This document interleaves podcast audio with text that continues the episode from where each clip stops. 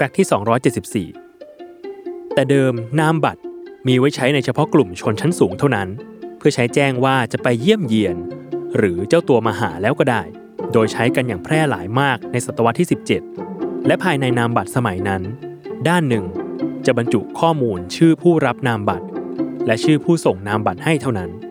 ส่วนอีกด้านจะใช้สำหรับเขียนข้อความสั้นๆ เหมือนเป็นบันทึกถึงการเยี่ยมเยียน หรือการมาหาบุคคลที่เป็นเป้าหมาย จนในศตวรรษที่ 19 นามบัตรถูกเปลี่ยนสถานะไป โดยกลุ่มคนชั้นกลาง โดยการเปลี่ยนรายละเอียดในนามบัตรบางอย่าง จากเดิมที่ใส่แค่ชื่อผู้รับนามบัตร ผู้ส่งนามบัตรให้ และข้อความบางอย่าง กลับกลายเป็นเริ่มใส่ข้อมูลภูมิหลัง วงตระกูล อาชีพ สถานะทางสังคมแทน แถมบางคนยังมีสไตล์ของตัวเองโดยการเพิ่มรูปพอร์เทรตเล็ก ๆ ของตัวเองเข้าไปในมุมใดมุมหนึ่งของนามบัตรด้วย ซึ่งนั่นคล้ายคลึงกับข้อมูลที่อยู่ในนามบัตร ที่ใช้กันในปัจจุบันนั่นเอง